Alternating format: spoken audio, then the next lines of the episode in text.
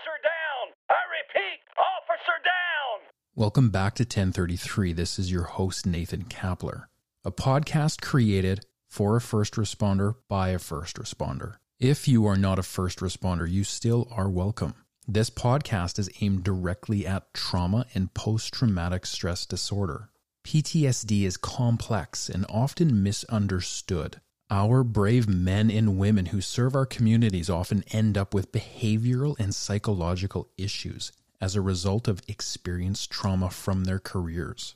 My goal is to share what I know, my personal experience with PTSD as a retired police officer, and continue to advocate for mental health while providing support to those still in their careers. This podcast is not a substitute for professional medical help, and I strongly suggest if you are in fact suffering, you seek out professional medical advice. Please join me on this episode as I continue to expose the reality of PTSD challenges. I hope you enjoy this week's episode. Welcome back to 1033. We are here today with Jess MacLean. Jess MacLean comes to us with over 19 years of policing experience. Currently, she is a corporal with the Federal Policing Wellness Coordinator. Jess, not only are you that, you are a mother to four children, a wife, you have a, fur, a few fur babies, and you are also dealing with post traumatic stress. How are you doing today? I'm I'm all right. I'm happy to be here. Thanks for inviting me. I uh, so for the people listening, obviously, you and I have been connected for a while now, and we've been chatting, and I've been getting to know kind of who you are and the moral compass that exists within, and the kind of person that you are, um, and the the immense compassion you have for other Mounties is something that I absolutely love about you. And I think I don't know if your journey was always like that, if you're always able to hold compassion, but I think now at this stage of the game, you've learned just how important compassion really is. And it's something that you've probably helped kind of in your own journey with PTSD. Would you agree with that? Absolutely. Yeah. I, I don't think it was uh, always there, um, but I've learned for my own experiences and now being in space with a lot of other people who have similar experiences um, and a lot of work to be much more compassionate and open to everybody's true story. And that's, I mean, and that's something we were just talking about too the power of story. Like, we all have our own story. Like, you've been listening to mine, I kind of know yours. And while we maybe don't have the exact same story, when we hear each other's story, we can borrow parts of it and we can put our own story together and we can almost offer ourselves a little bit more of a, a deeper healing in a sense. So, before we go into like everything behind the PTSD, uh, I'd love to give the people that are listening just an opportunity to kind of hear kind of who you are and what your journey into PTSD uh, is and how it kind of started. Okay, that's a big question. um, so I've been, I you mentioned I've been a police officer since um, 2003 for so 19 years. Uh, I spent my career, um, my first several years um, working on White Rock, so in a nice small detachment, and then I took a lateral transfer to Surrey uh, RCMP, where I worked in um, youth and then um, community policing, um, and then I went to federal policing, and um, my own career path. I um, in White Rock, I had a number of sudden deaths and other really challenging files. Um, and then in Surrey, I um, had a few um, really tough uh, files. My partner was uh, my coworker um, was involved in a officer involved shooting while I was off work. Um, and also, I went to some infant sudden deaths and um, other things, as well as um, uh, I had a few um, physical altercations, one that resulted in um, a concussion and broken nose. so I've had a few things, you know, uh, in my career um, prior to um, going to federal policing, uh, and I made a transfer to federal policing after the uh, after my, my second marriage began. Uh, I was expecting our son, and my husband, who's also um, a police officer, was involved in an officer involved shooting. Um, so I had a, quite a bit of um, quite a bit going on the year that I transferred to federal policing. Um, but all of that backstory uh, sort of led to um, the development of uh, PTSD and um, depression for me. And um, I don't didn't actually really realize it until my spouse began to do the work um, on his own injury and related to his uh, his files. Uh, and I started to recognize some of the work he was doing. I was doing my own work to try and meet him um, and be prepared to show up for him as a spouse and a partner. And I started to recognize some of the things for myself. Not many people, I think, in our position uh, maybe get the opportunity to be in a position where they're married to another police officer that's going through this struggle. For you, it's a really interesting story for me because you get to see someone struggle from it and then recognize what those struggles look like at home because a lot of times our struggles aren't really present with us at work as police officers right we're really good at hiding our struggle at work. Then we come home and then everything kind of just falls apart. So for you you get to see those two worlds exist and the difference between them. And at the same time you get to see kind of this this chance this opportunity for you to now reflect on okay if i'm seeing this in my partner what does it look like for me? Exactly. Exactly and the things that um, things that we sort of joke about as police officers the you know not so much the nightmares, although that does come up. I find, um, you know, or the sleep problems or the um, the physical pain that we, you know, kind of live with as police officers, just wearing the gear, but also the stress that it causes on the body, which I think you've talked about in previous um, podcasts as well as, um, you know, it shows up in your body. Um, but then also, um, you know, the like, let's go for drinks after work and sort of escapism behavior those kinds of things um, were really telling to me. The ones that um, were really eye opening to myself because I started to notice them in my spouse were um, coming home from what was an average workday and just being so exhausted that they couldn't get up off the couch, which I had done for years. For years, I, I would joke about taking my my children to the nail salon because I'm a girl and go um, get my nails done and I would bring my daughters with me and they would get their nails done in the chair behind beside me so that I could sneak in 20 minutes of sleep because I was so fatigued all the time.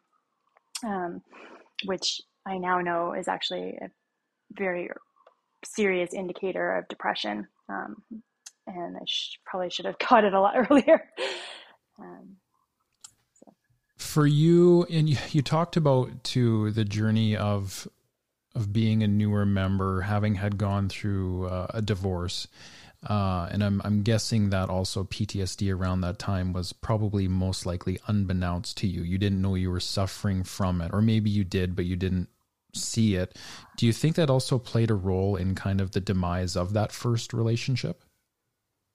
Uh, I think that there are obviously there are other factors, and in case he hears this, you know, I don't want to say anything to be disrespectful, but um, you know, there are other factors, obviously, but I definitely um, the the the work and the PTSD. Although at that time we didn't know what it was, nobody talked about it. Nobody really ever started talking about this until I would say 20 2014 to 2016 where it started to be a thing that people talked about at all. And really only in the last couple of years where people are more comfortable putting their hand up and saying oh no i have a stress injury or i have post-traumatic live with post-traumatic stress or um, whatnot. So but back then it wasn't it just wasn't talked about. In 2003 it just wasn't spoken about um, and you know but I would I would definitely say my ex husband was also a police officer, um, so you know it's possible that both of us were were struggling with m- many things to do with the work as well as our personal disconnects. So. And again, like I don't, I don't bring it up to obviously put you on the spot uh, whatsoever, yeah. but it's, I always find it interesting too because where this goes next for me in conversation is police officers tend to have a very high rate of divorce. Mm-hmm right? We're at a very high uh, susceptibility for that. So, my mind now that I'm in a place of trying to nudge along my own healing uh, and knowing some of the challenges that come from relationships when you're navigating the complex world of PTSD, I can totally hold compassion for people that have relationships that just break down. Uh, because in PTSD, many times it becomes very difficult to even have a relationship with yourself. Exactly. And and also the instinct to withdraw and isolate, um, to even to want to protect your partner from some of the things that you're experiencing. Um, those are all very, very real. And then you add in the the uh, I want to say bravado. Uh, you know, it can never happen to me. I kind of, uh, you know, uh, it just kind of making it lighthearted, but we're kind of like teenagers you know we you know we're, we're we think we're bulletproof and we have to believe that in order to safely go and do our job right? We have to be prepared for everything and we have to believe that we're prepared so that we can run in when other people are running out. Um, but that can carry over into your other relationships and um, with your spouse and also with your children. And um, and I'm saying that, and I know a lot of your audience maybe not women, but I have to say, I talk to a lot of men, and, and this is something that's very, very concerning to them um, men tend to talk about it a lot less, how important their families are to them, and especially amongst their peers. But what I hear regularly is that it, it is the most important thing, and they often don't tell their spouses and their children. They they try to protect them because, as a whole, we are protective. So for for myself as a man to reflect on that statement and I have to completely agree with you it's only been I probably since when I retired where I actually started talking to my daughter a little bit more about hey this is what mental health looks like right? Like we talk a lot about your body and keeping you healthy uh, and making sure you're eating well or you're stretching or you're doing exercise. But we also got to make sure we look after the mind. It's really important and she kind of understands that. But before all of this Jess like I wouldn't have been caught dead talking about this stuff to my family right but now it's something that I've recognized the only way through it uh, so that everybody understands where you are is you have to embrace that vulnerability and you have to talk about your mental health and you have to champion what your PTSD looks like in your family so that your your family can support you. I don't know how many times and I can say this like this has happened a lot where I will break down crying from something because I'm not afraid now to show my emotions and my daughter will come over as she's 5 and she will console me. She'll be, "Dad, are you okay?" yeah. right? And what a powerful moment for her to see that her dad is human. I right. have emotions and I break once in a while and it happens and it has to happen. For, for for me being a police officer and I'm sure you can relate, there probably wasn't too many times where at a call when you felt like you probably should be crying, you did cry. You maybe went and did it later or you maybe didn't do it at all and you stuffed that stuff down and you kept moving forward. And that's where PTSD can come from, right? that's where PTSD yeah. can come from. It's unprocessed emotion and trauma. Yeah. And yeah. And the, I don't even know really how to sort of say that better. Um, and then, and then my next thought when you say that about your daughter consoling you is that, you know, what, what burden does that put to them? If we're not able to do the work ourselves, right? So when you're doing the work and you're having the conversation, it's good. But I left it, and my 15 year old cornered me because he was like, Mom, I'm really worried about you. That's pretty sad. Yeah, I have to sit with that for a minute. But you know, it's really hard when your your child comes to you because they're I'm super worried because you're so sad all the time and you sleep all the time. It's not a you don't want it to get to that point. So it's so important to do the work early um, and often, and maybe before you need it. Um, I'm a big um, big on you know knowing what your benefits are and using them before you need them you know just like if you your back is sore well why don't you use that $4000 or whatever a year it is that your benefits cover um, to go proactively and get in front of that physical pain? Why don't you use the psychologist benefits that you have the marriage counseling that you have the extended benefits that your children have to access psychological supports? Um, and do it before the injury or before you think you need it.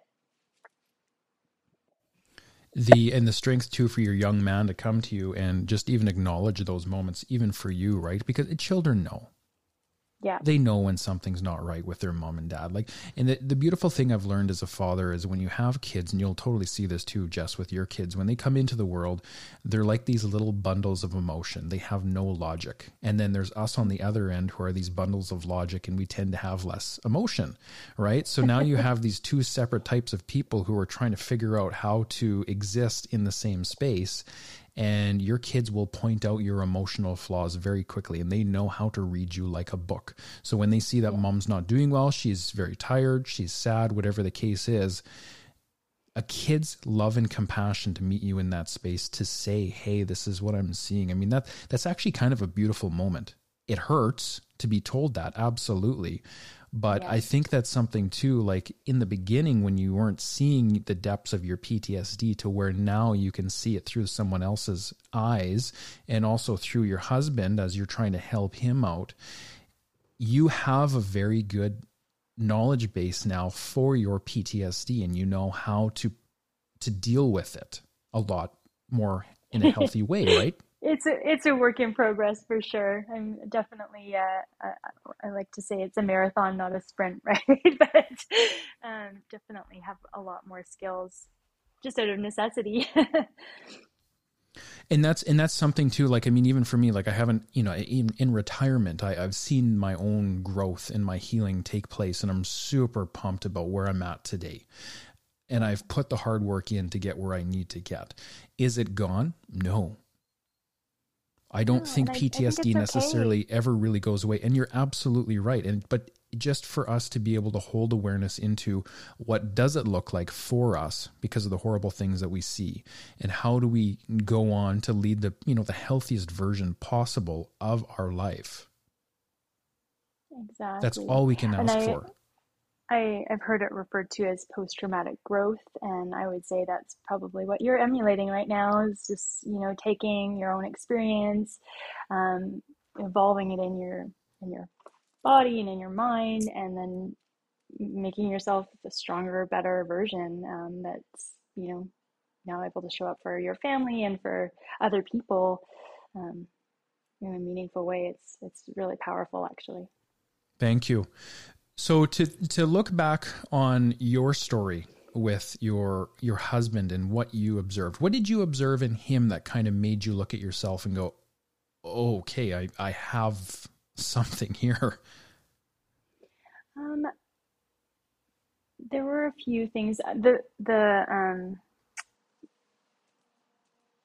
there was the the one that really got me, I guess, was the um, was the coming home super fatigued at the end of a day that didn't seem like there was a lot going on.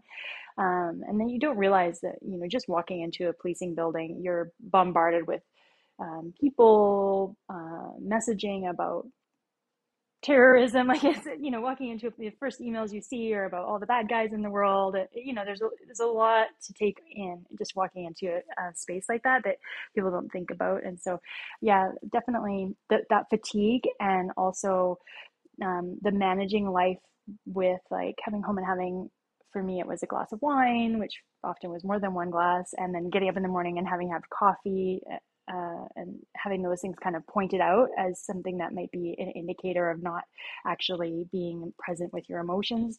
Those were um, some of the um, the ones that I saw by observing some of the things I was seeing with him. And I said, as I say, withdrawing from um, my family was a big indicator for myself. Um, I also um, share. We we both worked in federal policing, and and um, while the work is very important, the day to day doesn't tend to have a lot of ups and downs. It's pr- fairly predictable. The schedule is fairly predictable depending on what you're working on. Um, and, um, but I wasn't able to manage the stress of that very well. So if the, uh, you know, they've talked about a schedule change where we move from Monday off to Friday off or something, you know, which should be fairly easy to do. I, you know, I was just really really not able to manage that very well and you know embarrassing myself in in briefings by crying over something you know that everybody else was like that's ridiculous so um you know, I had a bit of a rough ride there for a few years when my husband wasn't doing very well and I wasn't doing very well and starting to recognize it for myself and just trying to manage it all. Um, and I had a, um, yeah, a bit of a conflict with one of my supervisors, which um, I don't really want to get into, but um, but you know, we had to work through that. Um, he and I, I think, found our way through, um, and we still are co- colleagues now. So, um, but at the time, I don't think that I was behaving in a way that he could support, and probably he was responding to me in this in a way that wasn't very effective either. So, uh, yeah the and i mean i love the the vulnerability and the authenticity and just the fact that you're able to reflect on your own journey because i went through that very much as well. Like when my ptsd really got bad it was it was in those briefings where i became all of a sudden a very challenging person to when someone had proposed something that i didn't agree with or had triggered me. Right right? And that these I mean, these again are kind of the canaries in the coal mine right? Where you're no longer able to sit and hold space with somebody and listen to them. And now you're becoming the argumentative. You're you're very irritable. But again like these these things happen very naturally. It's not like you choose to allow them to happen. It's all of a sudden you're facing depression. You don't have energy. You're trying to cope with this. You might be using wine or something in order to you know wind the body down at night to sleep and then caffeine to bring it back up. So you're kind of you're kind of again like you said shutting down the emotions and you're not feeling the pain and and you're not getting the rest either. No. So you're not no. even showing oh, well, and that's to... the thing. You're not even you're not sleeping. That, no. That's always the thing. My, we always talk about in our house. Sleep is our foundation. if the, if we, if we have more than um, you know two days or three days of no sleep in the house then everybody has to really do an assessment of whether home work whether work or school or activities are happening just because if we don't have that foundation uh, the potential for things to go sideways with uh, three school age kids and a young adult and and two adults all not doing well is the potential for things to go really badly is is high. So we have to be really mindful of that One of the things that my wife used to say to me, she's like, it was like walking on eggshells at home with you home. Yeah. She's like, I didn't know where you were at most days, whether you were going to snap, break something, or or just fly off the handle from nothing. Yeah, and and, and uh, I definitely experienced that, and that was actually one of the other things that because I felt that way, and I eventually came to a place where I was like, no, I'm not going to anymore. These are my boundaries. But that was because I was doing the work with the health of mental health supports, where I was like, wait, I, that's not healthy for either of us. But also, I started to notice it in myself. My, um, and this still happens actually, uh, when I get off work, everybody knows what time I'm going to be home, and they make sure that the kitchen is is like tidy before I get home because the potential for me to, if I've had a rough day, to just explode over a dirty dish is very very high.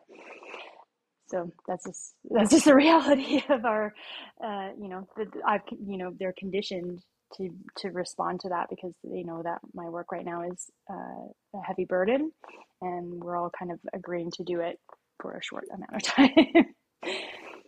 When I finally started to accept my PTSD and some of the behaviors that come from, you know, the dirty dish when I would come home, because again, very right. much similar experience.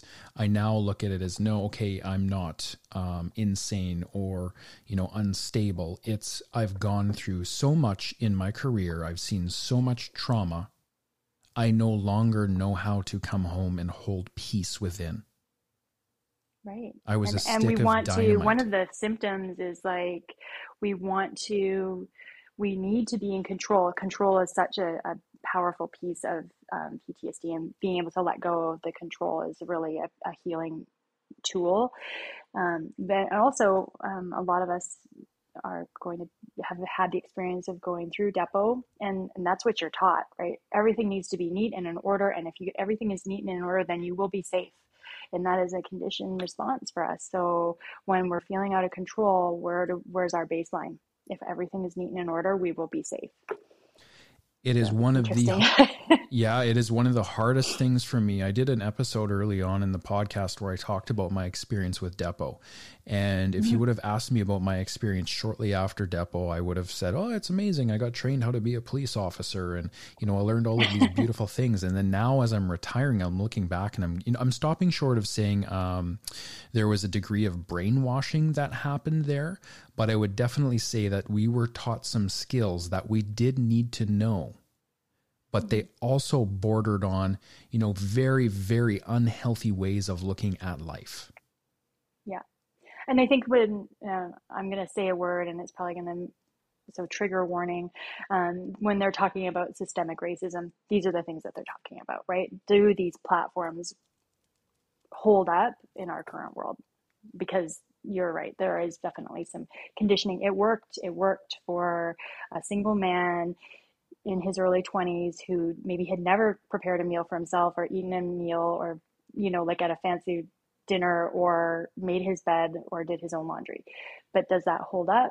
Like for me, Depot was actually quite fun um, because I had a three year old at home and a house and a husband going to depot, I didn't have to figure out what to eat. I had to do my laundry.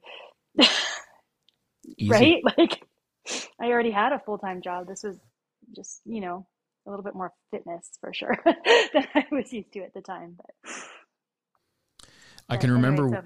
I can remember one of the big things that came out of depot and it was it was always watch people's hands, right? There was a big training element around the hands. The hands are going to kill you.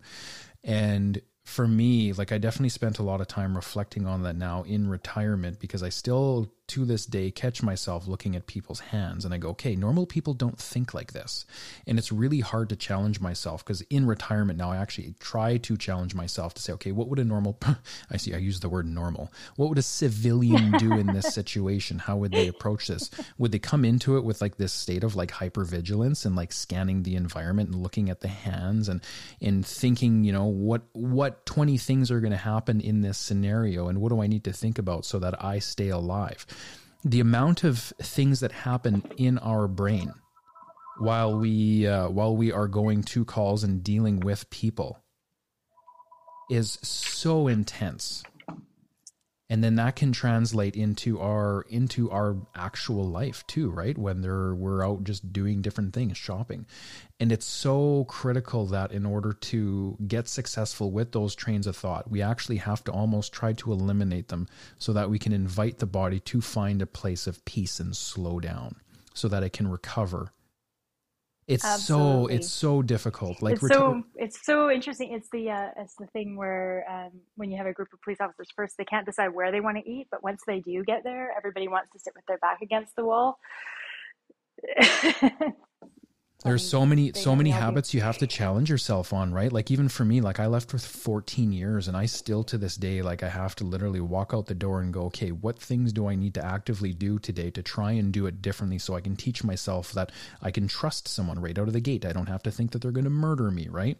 But those yeah. are skills you learn in depot that keep you alive. Yeah. And actually it's very interesting. It's one of the things that I started to do uh, in order to start uh, taking a bit more control, but in a, in a healthy way to um, my day to day life. When I decided I was going to start countering this, I was, you know, going to start doing the work, and it began by um, changing how I approached my entry to the building at work. So I was, you know, I was feeling a lot of shame and um, a lot of frustration and anger, and um, overwhelm at just having to come into the building every day and and dread i don't know if you know that that feeling of dread of just having to walk into the building. And i so i i was i said oh, i have to change it. And so that was the my first thing i said i have to change that. And so i just began by um, making eye contact and saying hello to everybody i ran into. And interestingly it made my day better because people started to look forward to it and then I started to know people's names and a little bit about them. And what that, the ripple of that was that people would actually actively come and seek me out because they also were feeling those things. And so just having a real, you know, conversation, uh, um, rather than just the, oh, how are you doing? I'm busy, which is our standard response, you know, to change that just change that just a little bit and I just one little thing um, at a time, one person at a time, just trying to change the repetition of how I had been behaving. And so I, I shifted it entirely. That's a very advanced thought. very advanced thought. But it was like I was taking yoga teacher training at the time, so in my defense, I was sense. trying to do everything upside down. that makes sense. But that's that's literally like PTSD can flip your world completely upside down, and now all of a sudden you're having to do these life just so differently in order to bring something back up to the surface, something that's familiar, right? Um, yeah. One of the things that you also talked about earlier was how you maybe when you're triggered or you're facing something that you you're not trying to control but you're feeling like you maybe are not in control is keeping busy mm, yes um, yeah I, really wanted to touch on this because um, while a lot of the things are similar um, we all respond in different ways and and um, for me on a day-to-day basis i kind of I, I I actually make light of it. I'm like this is what walking wounded looks like um, because a lot of people um, that i know think that i'm a high achiever um, i work very very hard i hold myself to a very high standard um, and but this is a trauma response for me and i have to be very very mindful of it i have to set myself up with people around me to call me on it because I will say yes to everything. I will burn myself out in order to avoid having to deal with the things that I don't really want to face myself. Um, and um, so my trauma response is actually uh, doing more. Um, and so I have to be really aware of that because I the potential for burnout for me is is very very high. But I know my I work with a psychologist weekly right now because of the type of content that my work is currently. Um, just and I have a bunch of people. I have plants like my my my immediate team that I work with. Um, who's amazing but then i also have colleagues that i trust that know me and know me well who I have specifically spoken to and said, Hey, I, I need you to check in on me too. Um, because you don't see me every day and I need you to come and make sure that I'm my baseline's good and call me on my bullshit. Sorry for the language, but I've so, had much worse. Okay. Wasn't sure if we were PG or not. I leave it open to the person. You steer the ship. So for you, like how do you or have you recognized kind of what the theme is where you might get pulled into this coping mechanism of trying to stay busy to avoid. Right. Um, and again, we don't have to get super personal about it either, right? But just have you kind of developed what that theme is? Is it something that may cause anxiety, or you know, what? When is it that all of a sudden you flip into, okay, I'm going to stay busy now, and I'm going to focus on something else in order to avoid this, which causes me X, Y, or Z? Yeah, um, I think it's often often um, maybe when things at home are are feeling a little uh, unstable or um, or there's just a lot going on at work and I don't want to sort of deal with it uh, for lack of trying to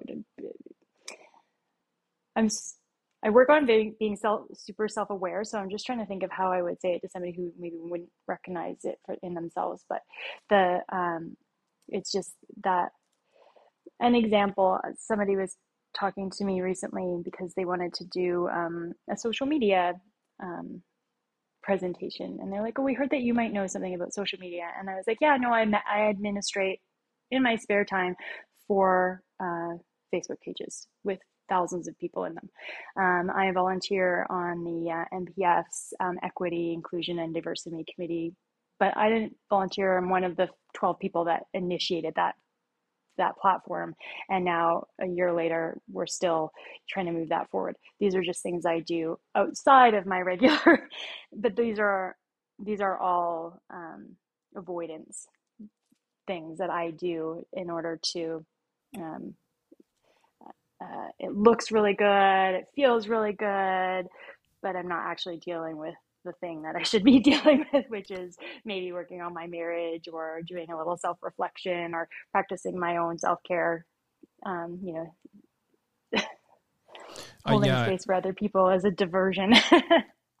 I think a lot of times too, even for myself, as I reflect on this, a lot of times when I knew I needed to do something, which maybe was going to challenge the post traumatic stress, I would do something else and I would get busy with that in order to not have to go back and deal with the pain of, you know, whatever it was that was exactly. going on. Exactly. There's a, a, a recent example. My daughter started going to see a, a counselor, and I'm really happy about that. And the counselor asked me to go in and sit and just have a conversation about how things were going, uh, and maybe give me some guidance as a parent to support her. And it's all all super positive.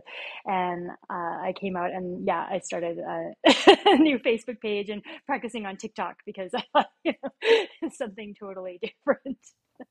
rather than actually like dealing with the fact that my parenting skills might be being critiqued. and that's and that's an avoidant behavior we learn, right? Instead of having to deal with the pain of recognizing that okay, I'm maybe not of you know that good of parent that I thought I was, or there's some very real issues that I'm causing in the family. I'm going to go and do something different. It can be that simple. Sometimes it's just avoiding the the emotions. PTSD wants to keep you numb and detached. Exactly. Exactly. It's because it, your brain's trying to keep you safe, right? The lizard brain comes active, and it's like, hey, this is the most important thing, and and um, also, you know, certain things are self are soothing, right? And hearing from other people that you're awesome is feels really good. totally. Um, so you know, uh, it require it really does require a lot of like awareness um, that you're doing it. And um, as I say, my spouse and I have a really, I think, really good communication um, around this, and we're both very comfortable with challenging each other on it um, in a way that's not, um, you know, not critical. Just like, hey, seems like maybe you're taking on more than you should again, or you know, for him it, it might be something else, but. I'm going to even reflect to even on my own journey, which is probably quite similar to yours. So before you even acknowledge that you had PTSD, like for me as a young police officer, I went 110 miles everywhere in life. Right. And it was almost like this twisted coping mechanism that I had summoned up for myself to, you know, despite knowing very early on that I was starting to go through some very serious changes, mm-hmm. I just stayed busy and hoped that I was okay.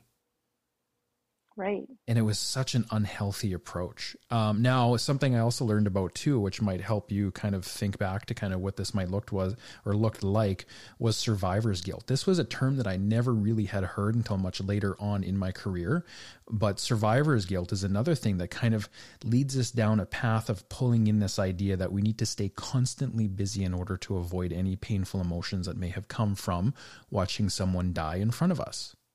Mm. Or watching mm-hmm. death at whatever stage you know that it happens. So survivor's guilt too can be this layer of wanting to stay busy constantly. Like i notice too even when when i go for a walk this is where survivor's guilt gets me. When i go for a walk my pace is always through the roof. It's yeah. always fast. And then i'm always like okay i got to slow down and then when I yeah, slow down. I invite the body to slow down and the mind to slow down.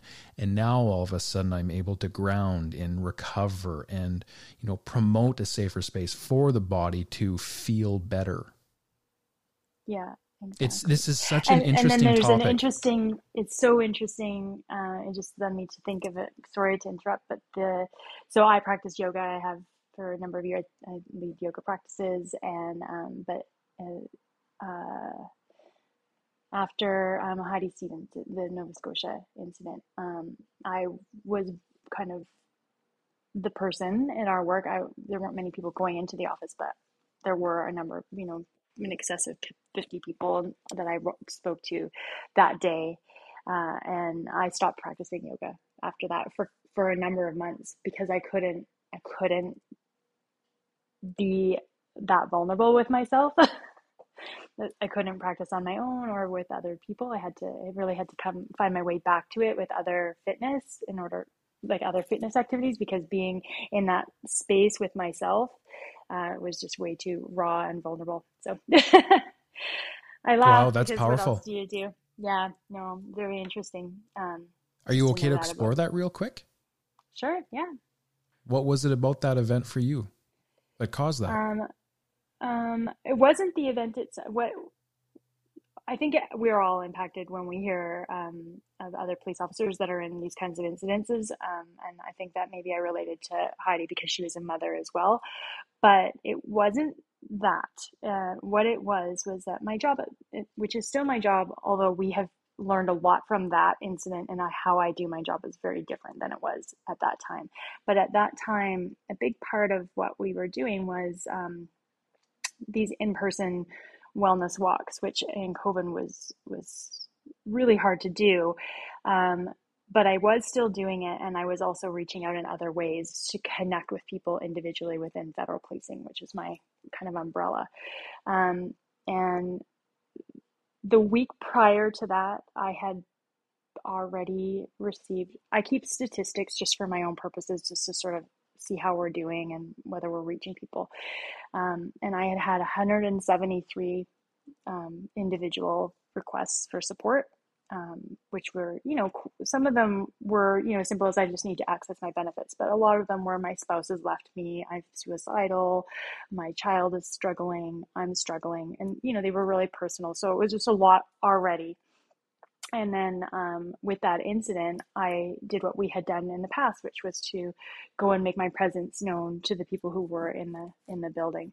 Um, and people were people were in pain already and struggling with covid and then this was just too much. And so people saw me and they had we had established quite a bit of trust by that time because i'd been there for a year that everybody was really comfortable to tell me their their story. And so I I went home. I got home and I like broke down. I cried for half an hour. I just couldn't stop. I cried for half an hour. My husband was like, "What happened?" And I couldn't even I couldn't even tell him um, because there's just no words. there still isn't words for holding that kind of space. Um, and so yeah, I just I had to put the cap on it because I couldn't just keep going like that. Um, so like I said, from there we made some changes at work. But I, as I say, I had I stopped practicing yoga. I had to really rein myself in um, in a whole bunch of places because I did that. The those the combination of those things was, yeah,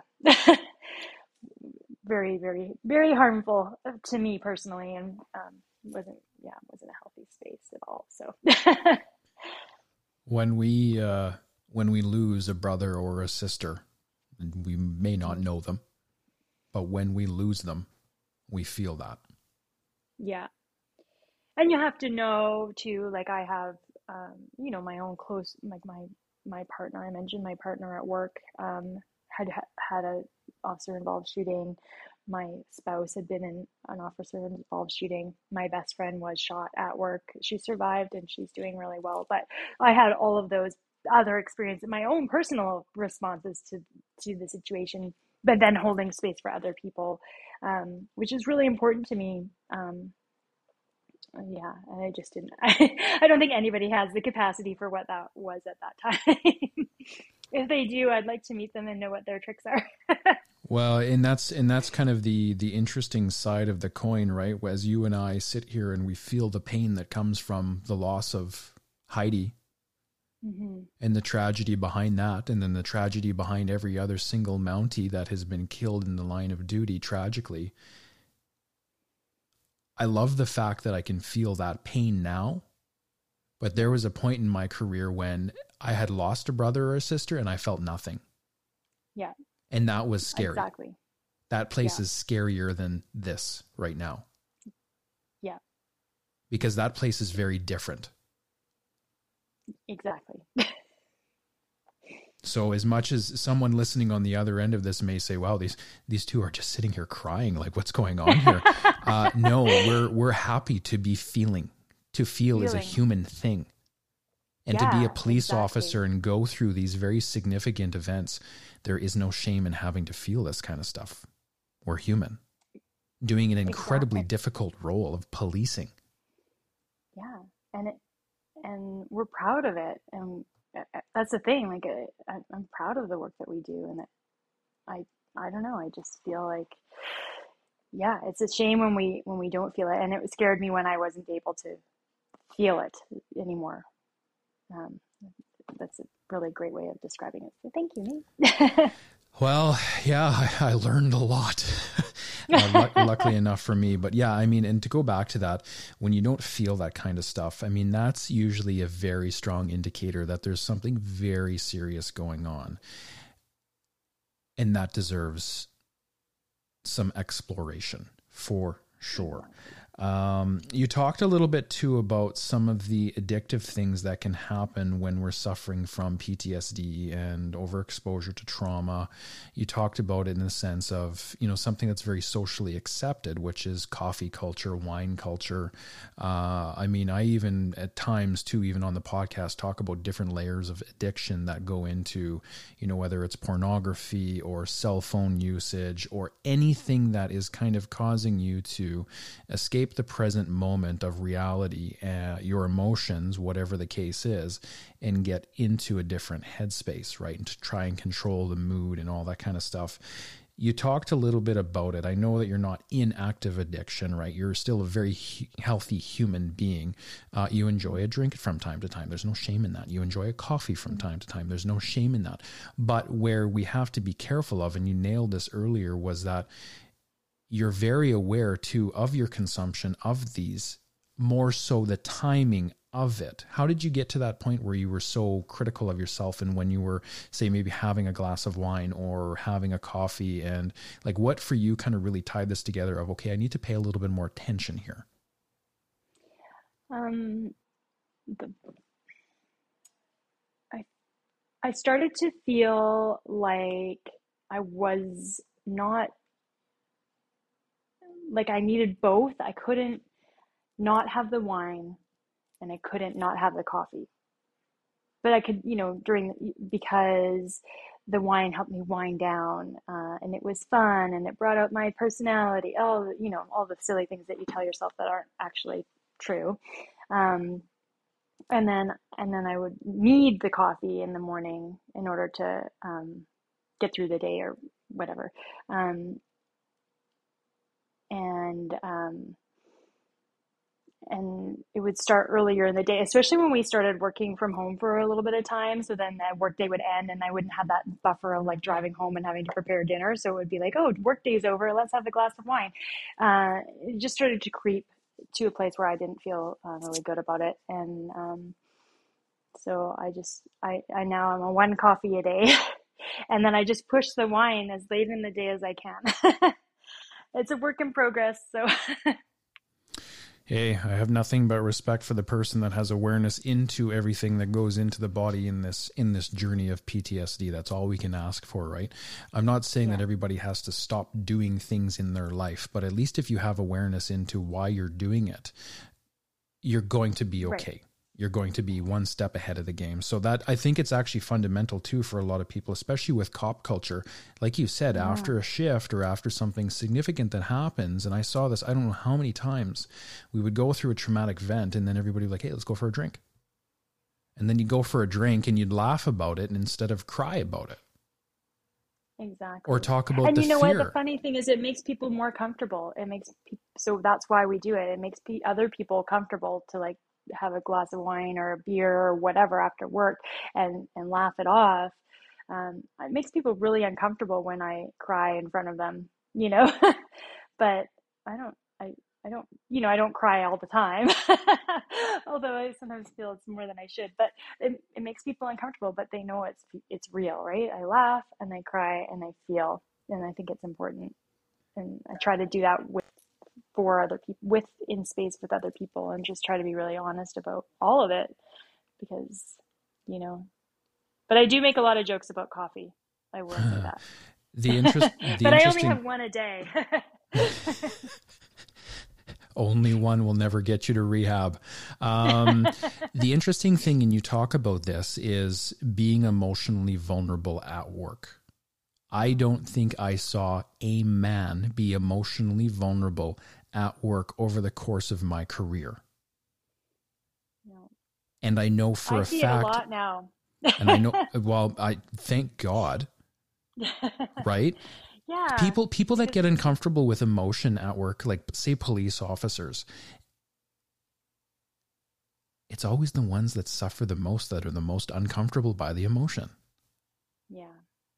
Yeah. It's a big, um, it's a big kind of yellow flag for me to maybe make a little bit of extra space for somebody who is responding in that way um, because often it's it's just unres you know that they haven't really had a time to do any self-reflection and maybe they might be struggling too. So um, yeah i try to have a lot of compassion for people who are are really angry or really um, disconnected. Yeah um, or you know um, making poor decisions as i often feel there's probably something more going on the story I gave. Know, not that my, it's my job, but just to connect no, them with people who might be able to help them. For sure. And I mean these these are the very small, subtle things that happen to us in the beginning stages of our PTSD, where we we maybe don't see the change happening, but it's definitely happening. Like when I was talking about my daughter coming to me and expressing, you know, empathy and seeing me cry. Like she came over and put her hand on my back and was genuinely like interested in me.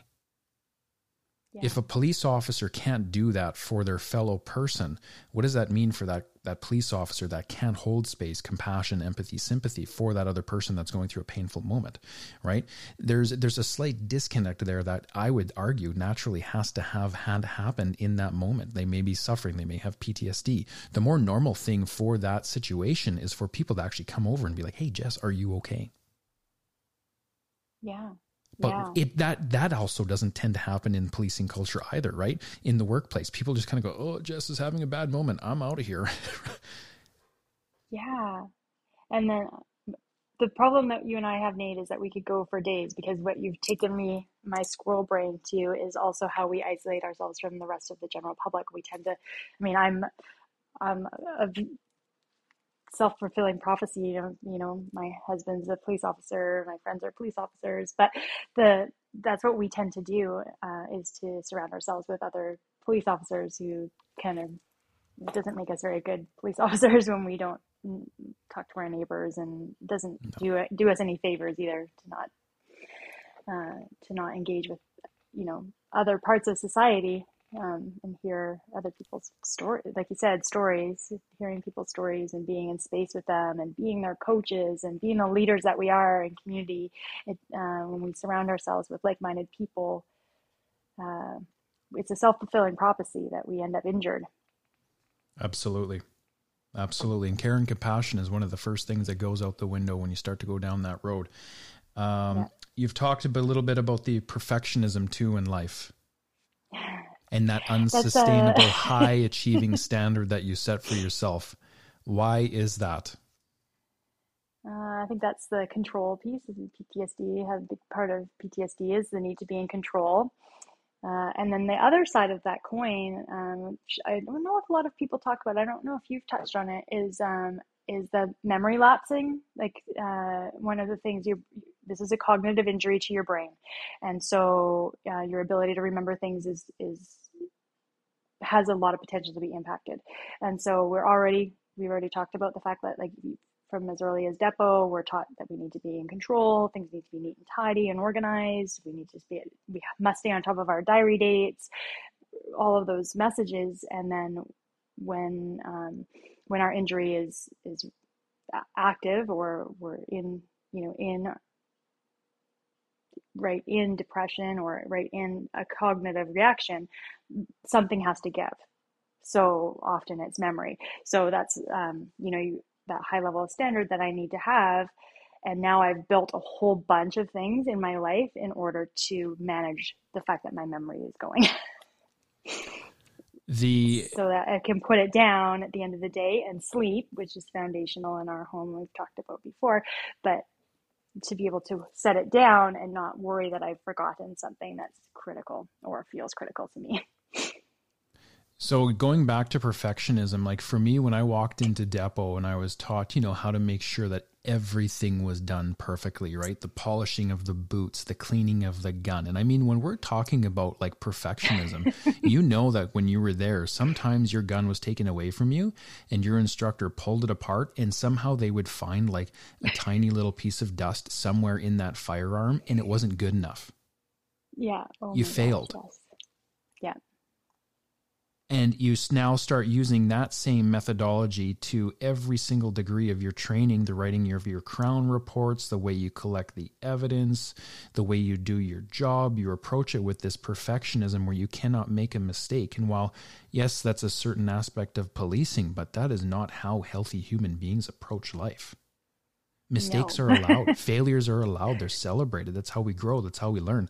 But the unfortunate part in policing is it's really something where the RCMP takes it to a different degree and they say we cannot allow failure. There's too much risk right. behind it, and it's and they're not wrong. Like it's that's the they're thing not. is that there is a certain there, like there is a certain amount. You do need to be prepared. Like uh, you do need to be prepared to do the job, you need to be fit and healthy in all parts of your body and your mind. You have to. Um, and, but the reality is, is that when you take the uniform off at the end of the day, you need to be able to put that down and function in the rest of your life, right? Like you don't have to be that ready all the time and it's very hard to do that too right? To take the to mm-hmm. take the uniform off to now embrace maybe a more normal way of living where you're not chasing perfectionism. And sometimes for us i think those those lines can definitely get blurred. And again i don't i don't come out here to to blame the rcmp for this way. A lot of these things that are put in place are designed to keep us healthy and to keep us alive on the job. They have to happen but they change exactly. us. Exactly right? We just have exactly. to be aware as to you know how deep this can go. Uh, so that's that's awesome that you brought this up to uh, as well because I know a lot of us suffer from from perfectionism as well, and it can cause a lot of problems. yeah. and so I always wonder: issues. is it the perfectionism of the training or is it a coping mechanism? And those are self inquiries, right? The other aspect obviously to this like you and i were just talking about was the memory. And it's not something that i fully understand but i think too when we experience enough traumatic events the brain's ability to store memories also gets impacted. So now even as a, a younger male or a younger female we're now noticing that our memories are definitely impacted, probably negatively because of our experiences, right? The mind just doesn't really want to store the memories as well anymore. It could be argued that we're getting older, yes, but I also think too, there's a lot of times too where I just forget things that I shouldn't be forgetting. So that is very much an issue for me, is an issue for you, and it can be frustrating. Absolutely. And I've done a bit of work because uh, with my yoga teacher training, and I did a trauma informed uh, extension of my training, and then also doing uh, courses like mental health first aid and um, a few other um, courses around mental health um, and PTSD and trauma. And and there's just a, there is science behind it that it does impact the brain is impacted cognitively. So there's science there as well. And then also if you add in sleep deprivation from working shift work, uh, those sorts of things, then it's just amplified. So yeah, all the nutritional issues that come from it. Something that was actually interesting, we were talking about that just before we uh, launched the uh, this episode, was too for females. A mm-hmm. lot of times, females will not hydrate during shift because you have to take off the belt and you've got to find a bathroom. And if you're on the road for 12 hours, it bec- it can become an issue. So sometimes we just learn we don't hydrate. Yeah, um, there's actually a book. Um of stories that were put together. And that's actually one of the stories in the book is is that uh, a female member telling the story of just having to like push through an entire like 20 like almost an 18 hour shift not using the bathroom once because they were just sitting on a scene and they couldn't couldn't leave. So it was like either hold it or wet themselves. so you just get to a point where you're just like, I'll just, I'll just, I won't have anything to drink. I was saying, no, I just bought myself a, a belt that made it easy to get off. So I, I didn't want to be that girl. Let's keep it PG. Let's keep it yeah. PG. Um, Now, your PTSD, you've done a really good job of kind of painting a picture kind of of what your PTSD looks like through your journey of of your service. Uh, and now you're in a federal position as a wellness coordinator. And something that I absolutely, and I talked about this at the very onset of this, was the compassion that you can now bring to the table in your position and you can champion for people. And no doubt people feel safe coming forward to you and telling them, I'm broken or I'm confused, I'm in the fog, I don't understand PTSD, what am I going through, people have these conversations with you. Now, are you able to kind of, I know we're not going to talk directly about the stats, the internal stats of how many people in the RCMP have PTSD. I know it's very substantial. There have been external studies that have touched on this. Can we talk about that? Yeah, um, so I took a, a training. Um, it was actually hosted by the Abbotsford PD, um, and I think it was called uh, Trauma Informed Leadership. Um, it was during Mental Health Week about three years ago, um, and um, uh, I think it was Bob Rich was the OIC of Ab- um, Abbotsford at the time, and so they brought in a team of psychologists and they taught a two day session on um, trauma in the workplace and and a trauma informed approach to leadership.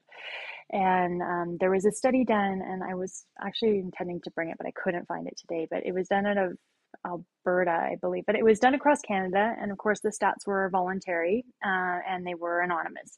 And they were through all first responders that responded um, across the country. And the, the numbers for um, people in active mental illness, so PTSD, anxiety, depression, those kinds of things. And a lot of us are familiar with the like the the color scale you know green to red. So that would put them in the orange and red area um, just for reference. And so first responders as a whole are anywhere between about 21 to 25 percent of first responders kind of across the country um, are in that space.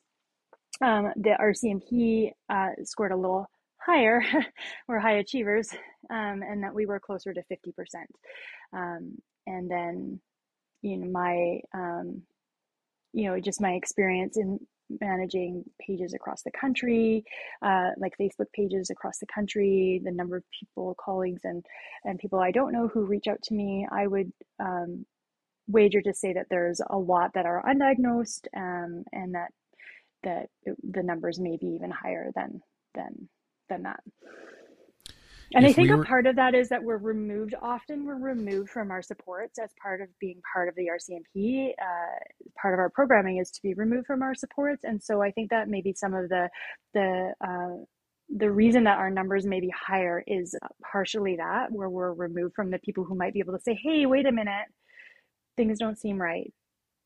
So we might not get the help earlier. That's, a, th- that's me speculating. One of the things I learned um, quite a while ago, actually, when I first started podcasting, was I, I had two gentlemen reach out from the states, and they were part of California Highway Patrol. And they said, "Nate, you got to come down. You got to be on our podcast. We love we love listening to you talk." So I joined them, and we actually had a conversation around this very point: how a lot of Mounties leave their support systems in order to go off in police, and the Mounties is big on that, right?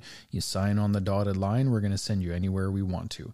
Now, when I started to talk about it that way because that was my perspective too. Both of them said, Hey, you know what? We actually think you're wrong on this because we actually went back to our hometowns with family and we ended up with PTSD too. So, mm-hmm I think PTSD actually might just become part of our world regardless of where you are. But you are right. And I think, in the sense, Jess, that if we do not and are not going back to our support system, there's a high likelihood that our PTSD could come into the picture much earlier because that support system isn't there.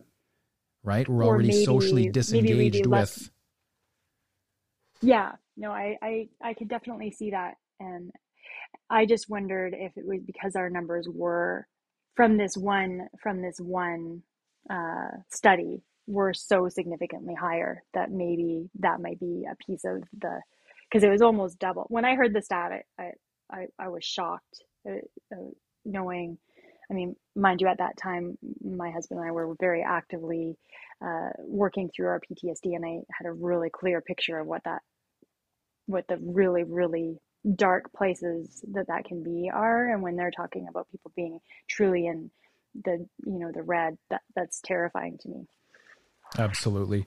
The the the plus 50% of people first responders out there diagnosed with PTSD. I mean that is that is a very alarming stat, but like you were saying, the other 50% that aren't diagnosed could easily fall into that. You know, the members who are one to three years, who are just starting to go through some of the trauma. Uh, they're not fully kind of aware yet as to what their PTSD might look like or the fact that it's onsetting. Uh, and then also a large portion of people that no doubt suffer from this but refuse to acknowledge it. I was always of the opinion, especially after I had left, that 100% of us will go through PTSD how far do we go down that rabbit hole of PTSD? I mean, that really depends on the person and their overall health strategy. So I try to say it that way because when you remove the this thought of I'm going to be okay, I'm never going to get it. That's when it's yeah. going to hit you the hardest.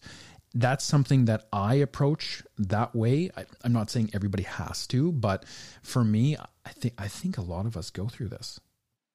I think a lot of us do. And I much like you, I, I can hear the sort of like the struggle of of it in your in how you're explaining it because it's like the the likelihood of you experiencing a brain injury let's call it what it is in your in your career are very very high um, but i'm also I'm probably like because i saw you kind of heard in your voice you're like i don't want to undervalue the experience of somebody who's who is living with that really intensive injury.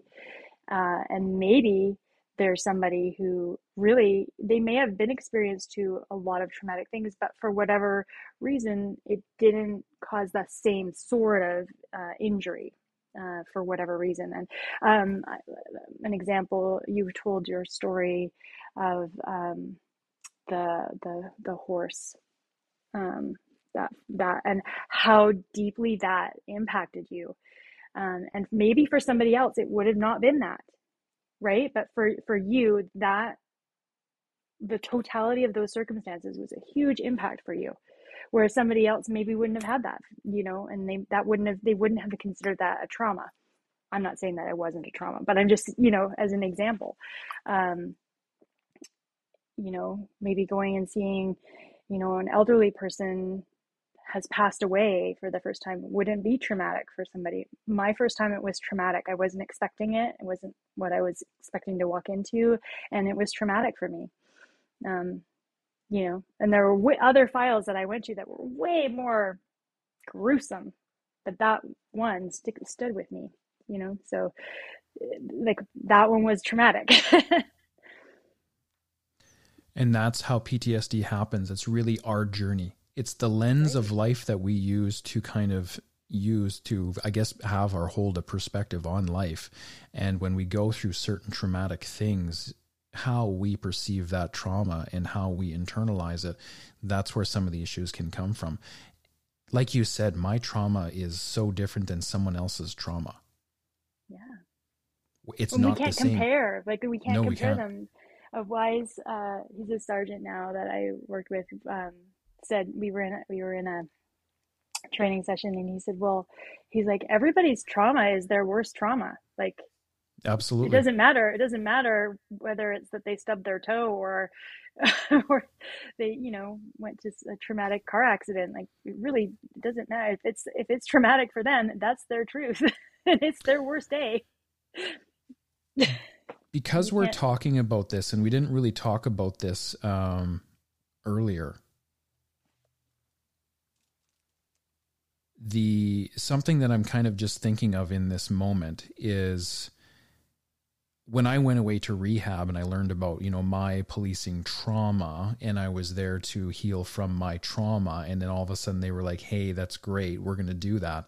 But the real issues exist with your childhood trauma. Mm.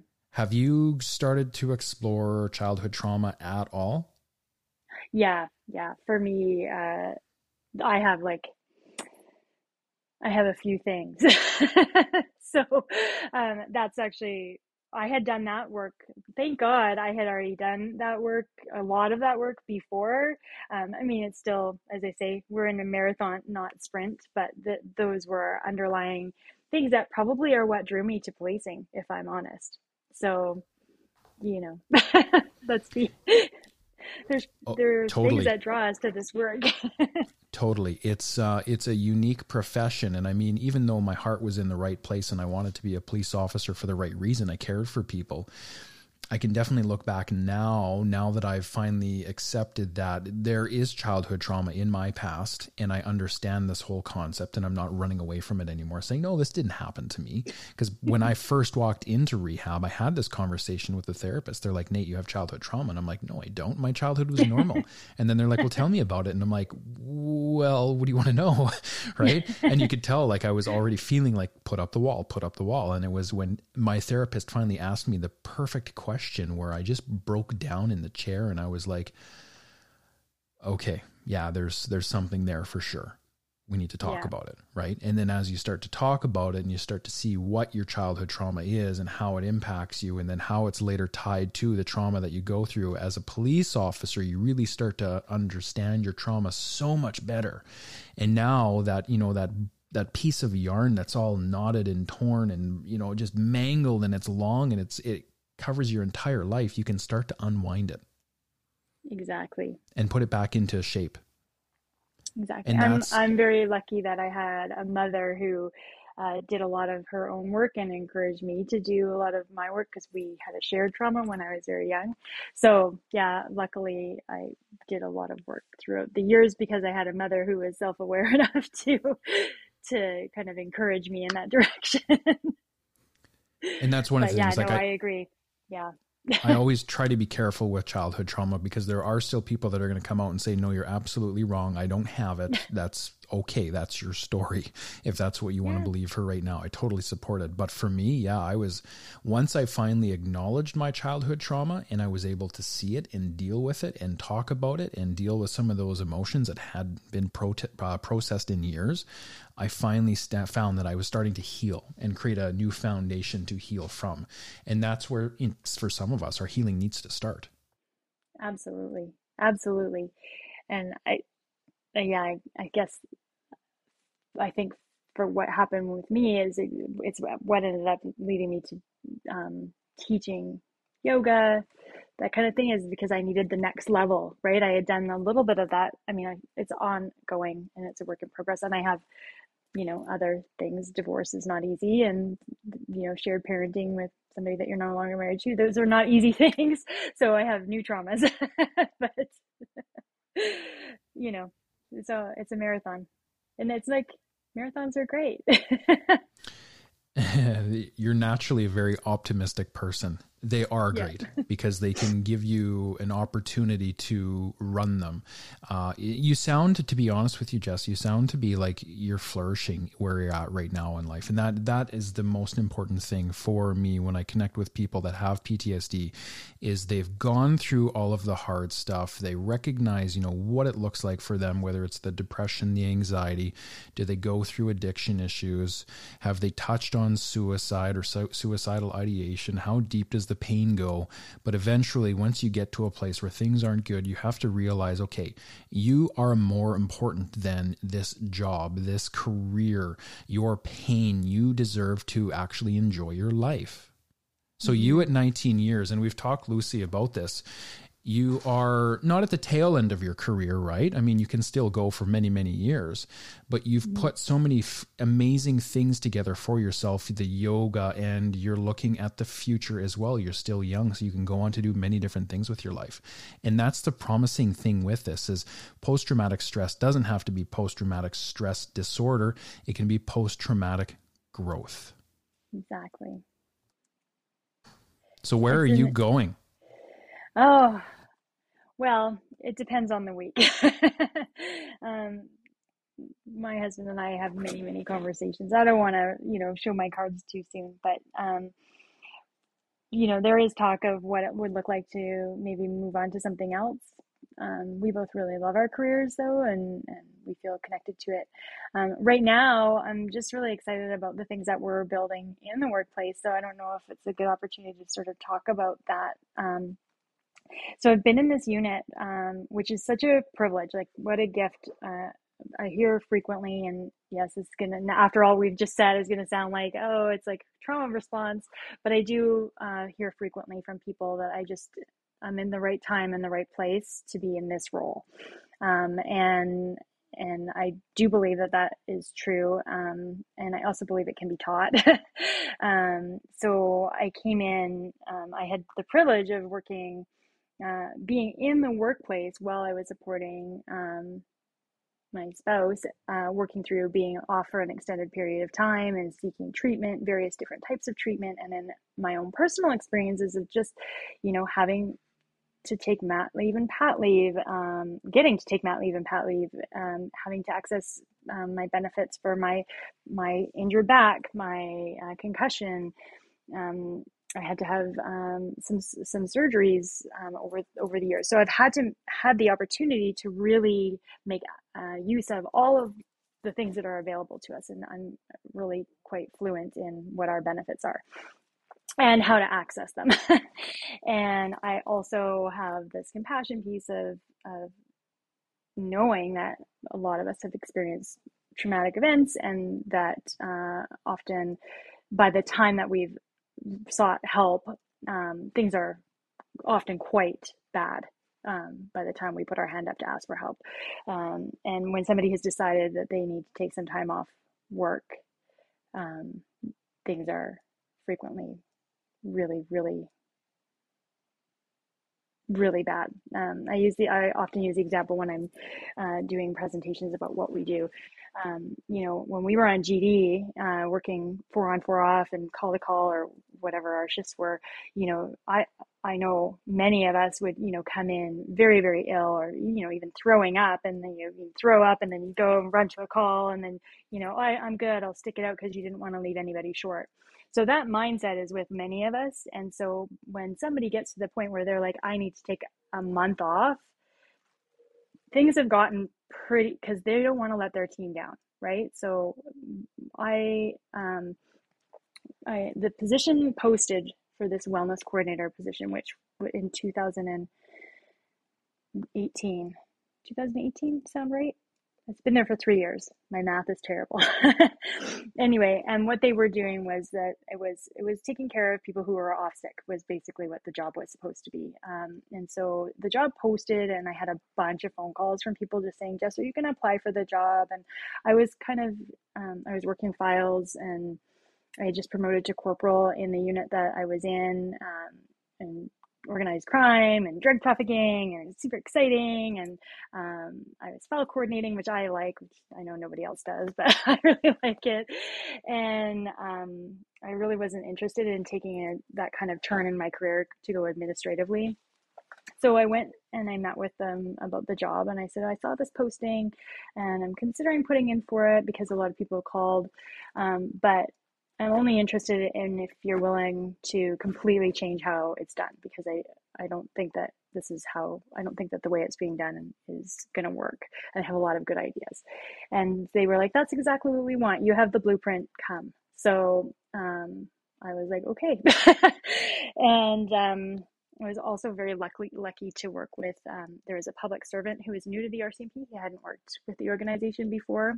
Um, which is a, a, blessing and is part of the part of um, this the way that we have set ourselves up because they bring in new fresh ideas. They're from outside which Nate, you and I have talked about the importance of having people from outside of the organization to that have experience and um, training and skills in things that we aren't skilled at so that we can be really good at what we are good at um, and so I told him what I wanted to do, and he was like, "Yeah, I'm in." so we um, it's taken a lot. It's taken a bit of time, and we have a lot more work to do, obviously. But um, we've shifted the entire focus. So if somebody takes time off, uh, we assume that it's because they need you and that they want to get healthy and well and be back at work. So everything that we do is based on that assumption. Um, we make sure that they're connected with the people in health services, which, if anybody's listening to this, health services is like our work safe. And we really have to get out of the mindset that um, the health services is supposed to take care of us. They are a resource that's available to us, but they aren't going to, they're not like your regular family doctor or your regular family psychologist or a nurse at the hospital. They are they work for the employer and they are interested in helping us to get to our well-being with the resources they have available to us. But it's not their job day to day to hold our hand through the process of getting healthy. And so we just really define the roles. So their job is to know that you're not feeling well and what you need. That's what their job is. And you can get them that information in a way that feels safe to you right? Like that feel safe because obviously we're talking about medical information. They are very protective of it. And if you can get them what you need, the information about what you need, they are very eager to help you to get where you need to go. And I think that you said that that was in the end your experience, Nate, was that the health services did help you to get funding for the things that you needed yes no? Yeah no they were. They were very much supportive. Um, i think for myself i viewed health services as kind of an adversarial unit for a long time but i was also unwell. And then when i finally recognized that i needed to embrace vulnerability and reach out and ask for help uh, they actually showed up perfectly and they were amazing with me and they did exactly what i had asked for. And they gave me the support that i felt i needed. Um, yeah, so it's through and through amazing people. They're definitely there to help you out. I don't know where, I mean, it's probably because of the PTSD we begin to have trust issues and we begin to look at health services as the demon. That's not accurate at all. Like they're they're I good people. Sometimes they're there. sometimes they, you know, they're um for people who are working in a first responder role that are listening, you know, they have an average of 125 diary dates at any given time so you know they, they got to so they do a lot of cut and paste um, and so it can feel really impersonal is the first thing that sometimes comes across. And and when you're in crisis or you're in need for something to be fixed uh, the last thing you really want you prefer it to be more compassionate delivery um, for sure. So we do talk that's we talk about that with people a lot. We'll be like okay so sometimes the delivery but it's not that they don't want to help you it's just that they're super busy and they're trying to manage as well. So like let's get past the this that and then there's also just a lot of rumor oh if i end up on a medical profile of certain profile or whatever then i'm going to get fired which is just not it's just not based in fact um, you know there is an accountability um, there's a there's a change in t- language which i'm you know, it used to be that we had unlimited medical, but that's not true. It's not unlimited, um, but it is as needed. So as long as you are doing your part to seek treatment and try and get healthy and well, you're good for a fairly long amount of time. Um, but you have to be doing your job. There's an obligation as an employee and an employer to try and get you back to work healthy. That's everybody's job. Um, so anyway, we just try and really clarify the roles of health services uh, or WorkSafe if it was a different organization, because we do deal with some of the public servant. This is what they do. This is how you get who you ask and how you ask to get to the yes. Um, and then we spend a lot of time now whereas i used to do it individually and i would reach out to the people that were off myself uh, recognized very early on that that wasn't actually helpful.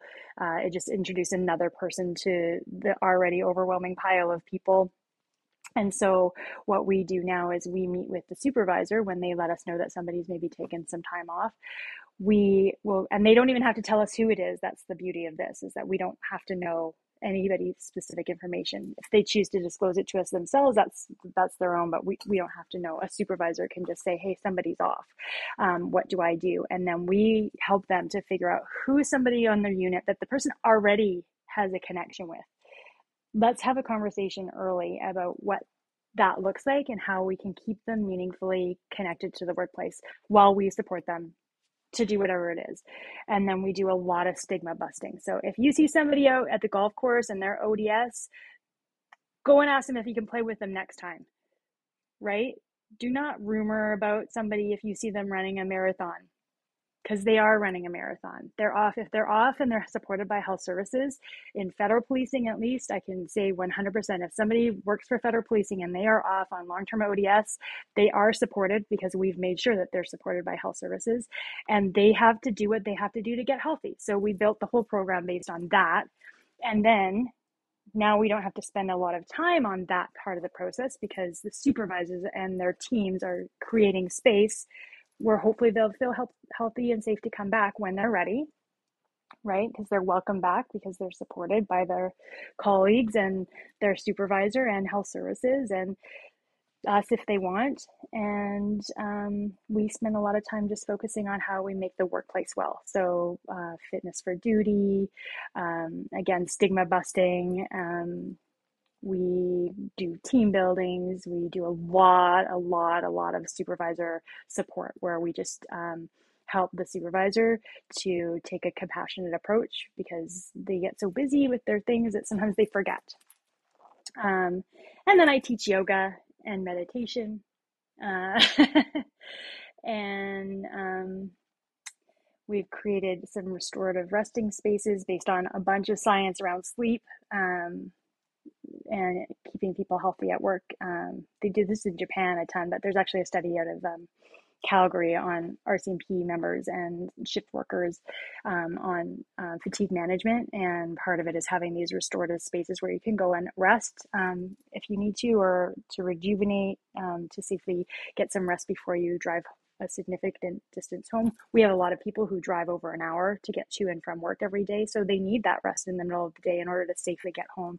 So we're just always trying to think of ideas that are more um, supportive front end rather than waiting until somebody is already injured. Encourage people to use their benefits, that sort of thing. Okay, that was a lot. So. That's a big role. That's perfect. No, and even from my own journey of just having had gone through what I had been through, I knew in moments when I wasn't receiving the support that I felt I deserved, my healing was not going to progress. When I was met with complete support and understanding, things for me just moved along so much more efficiently. It allowed me to heal. So I'm actually happy to hear that the RCMP now is taking this stance of we support you, go off, take the time that you need to take the knee. We'll check in with you once in a while. We'll try to stay out of your face. We are here to support you because we still do need that. And you're absolutely right. We don't get to like let people go off for prolonged periods of time and just run amok, right? That's not the way this works. The employer has a, a duty to you to make sure that you are doing the things you need to do while off to get better so that you can, can come back to work. They're paying you for that. It's no different than a contract being in place.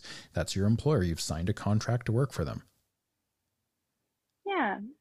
And I think we, a lot of us have, you know, it's the the thing that they tell us back to our earlier conversation about Depot is that, you know, the RCMP is your family, but they aren't really. They're your employer, and there are people that you will meet throughout your career that will feel like family for sure.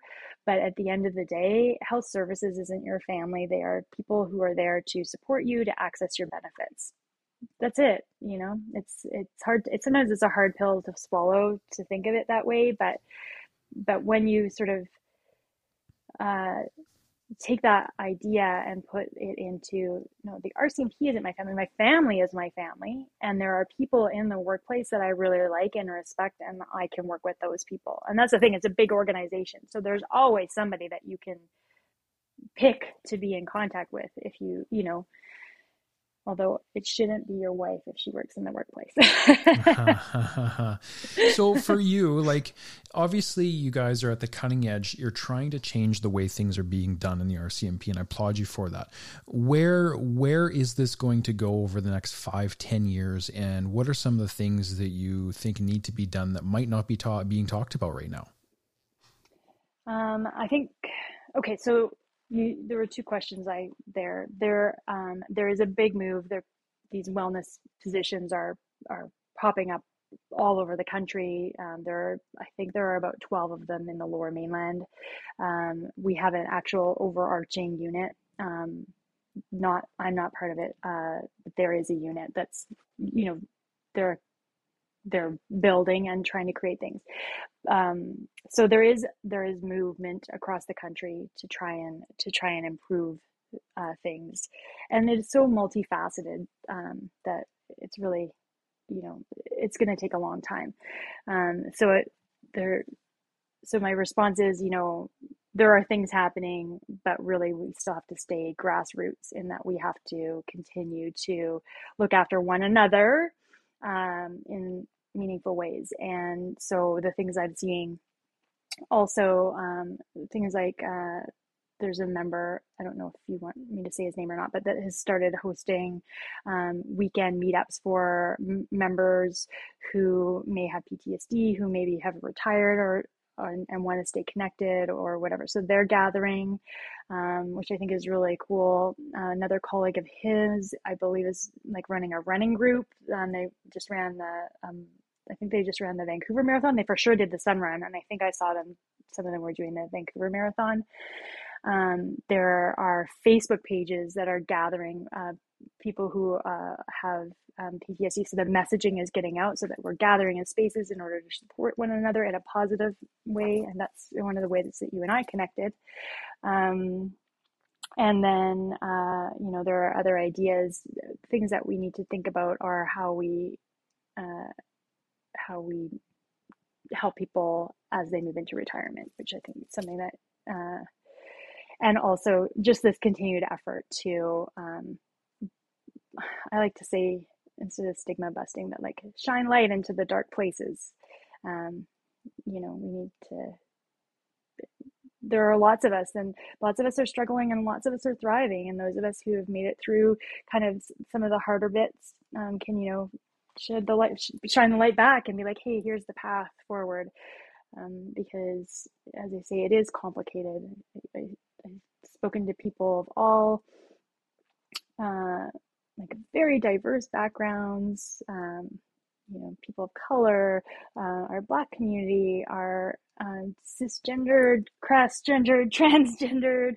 Um, you know, people have really, really complex situations, and and so there isn't a big, you know, this is what we're going to do, and we're going to fix this, and we're going to make the workplace a safe and healthy place. No, it's it's going to be, you know, a multifaceted approach, um, but where I think the more that we can just um, believe each other, believe each other's, and share stories like you are, um, I think that's how how we're going to slowly make this better. I 100% agree with you. I think that it takes a community to get behind this issue in order to properly address it. Uh, one of the things I'm talking about right now is suicide and how suicide loves to lurk in the corners of silence. And for many of us, our rates of suicide in the first responder world are quite high as well. Uh, a lot of times we hear those stories, and then it's, you know, it's unfortunately it's too late. We never knew this person was suffering. They were, you know, they were never showing any signs of it. So the only way to get ahead of it, I believe, is to truly build this compassionate community behind post traumatic stress where everyone's welcome to show up as they are. Exactly. Exactly.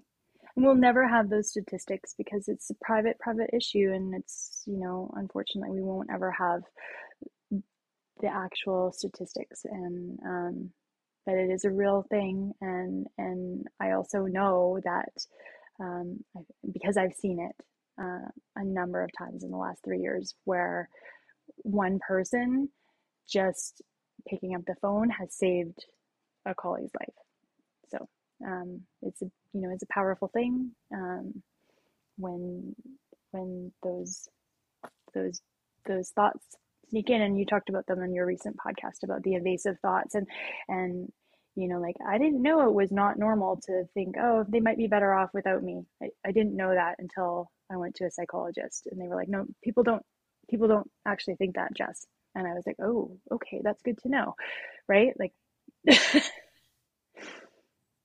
and that's hopefully that's not shocking, but I'm saying it out loud because no, it's not. It. it's not shocking at all. No, it's not. It's yeah. it's something that uh, I too had to learn that because there was so many times people were like, "Well, are you suicidal?" And I was like, "No," and they're like, "Well, are you having suicidal ideation, thoughts of not wanting to be here?" Yeah. Okay. Well, that's a form of suicide. Oh, really? And then that's we we need to educate people on this, right? Because I didn't recognize even in that moment that just the simple thought of not wanting to be here was a very clear picture of I wasn't well. Yeah, exact exactly. And and it sounded different in my head, but it was it was that it wasn't there was no planning, there was no no desire not to be here. It was more like they'd be better off if I wasn't. It would be life would be easier. And and we know that's not true. I know that's not true. And I knew that wasn't true at the time. Um, but it took my doc- my doctor to I would be like, "Oh yeah, well, you know, sometimes they say that." And she's like, "Yes, people don't say that. Like that's not that's not a healthy thought. it's not there's nothing healthy about that thought process and if those are coming to you you need to really you know call that's she's like those are the days you need to call me you know when i say call anytime that's the anytime yeah absolutely okay. and that's I mean, this is it's such a sensitive topic to talk about one's mental health, but again, you you highlighted why we're doing this and we're doing this to help others who are you know the ones that are behind us that are you know still paving their way forward through the RCMP who have the more junior service who we can at least hold our hand back and show them that some of the stuff that you're going through this is very normal to go through it. This is how you talk about it. This is how you educate yourself in order to be able to talk about this and this is how you get the help around it most people are going and that to you can be a really really really healthy you can be really healthy and really really happy and live a very contented full meaningful life and have ptsd I couldn't agree more. Jess, if there was one thing in closing that you could leave the listener with today about your story, whether it's a message of hope or positivity or where we're going with this, what would it be? Oh, that's a tough question. Um, I I think um, just believe yourself, take care of yourself, do it early, do it often, and when you have the opportunity, share your story and hold your hand out for another person. Beautiful. The gift of giving back. Jess uh, MacLean, everyone, 19 years you have done so much for the Mounties. We know you are going to continue to do more for the Mounties and nudge this topic forward. We thank you for being in your position. We thank you for healing. We thank you for being who you are. It was a complete honor to have you here today, Jess. Thank you so much. Thank you. And thank you for everything that you're doing, Nate. Thank you for joining us on season two. If you are a first responder with an incredible story into post traumatic stress, please reach out and connect with myself. Season two is based on your story. And if you want to step up to the plate and share your story with the world, I would be more than honored to help you do that. Thank you for your continued support with this project, and thank you for tuning in today.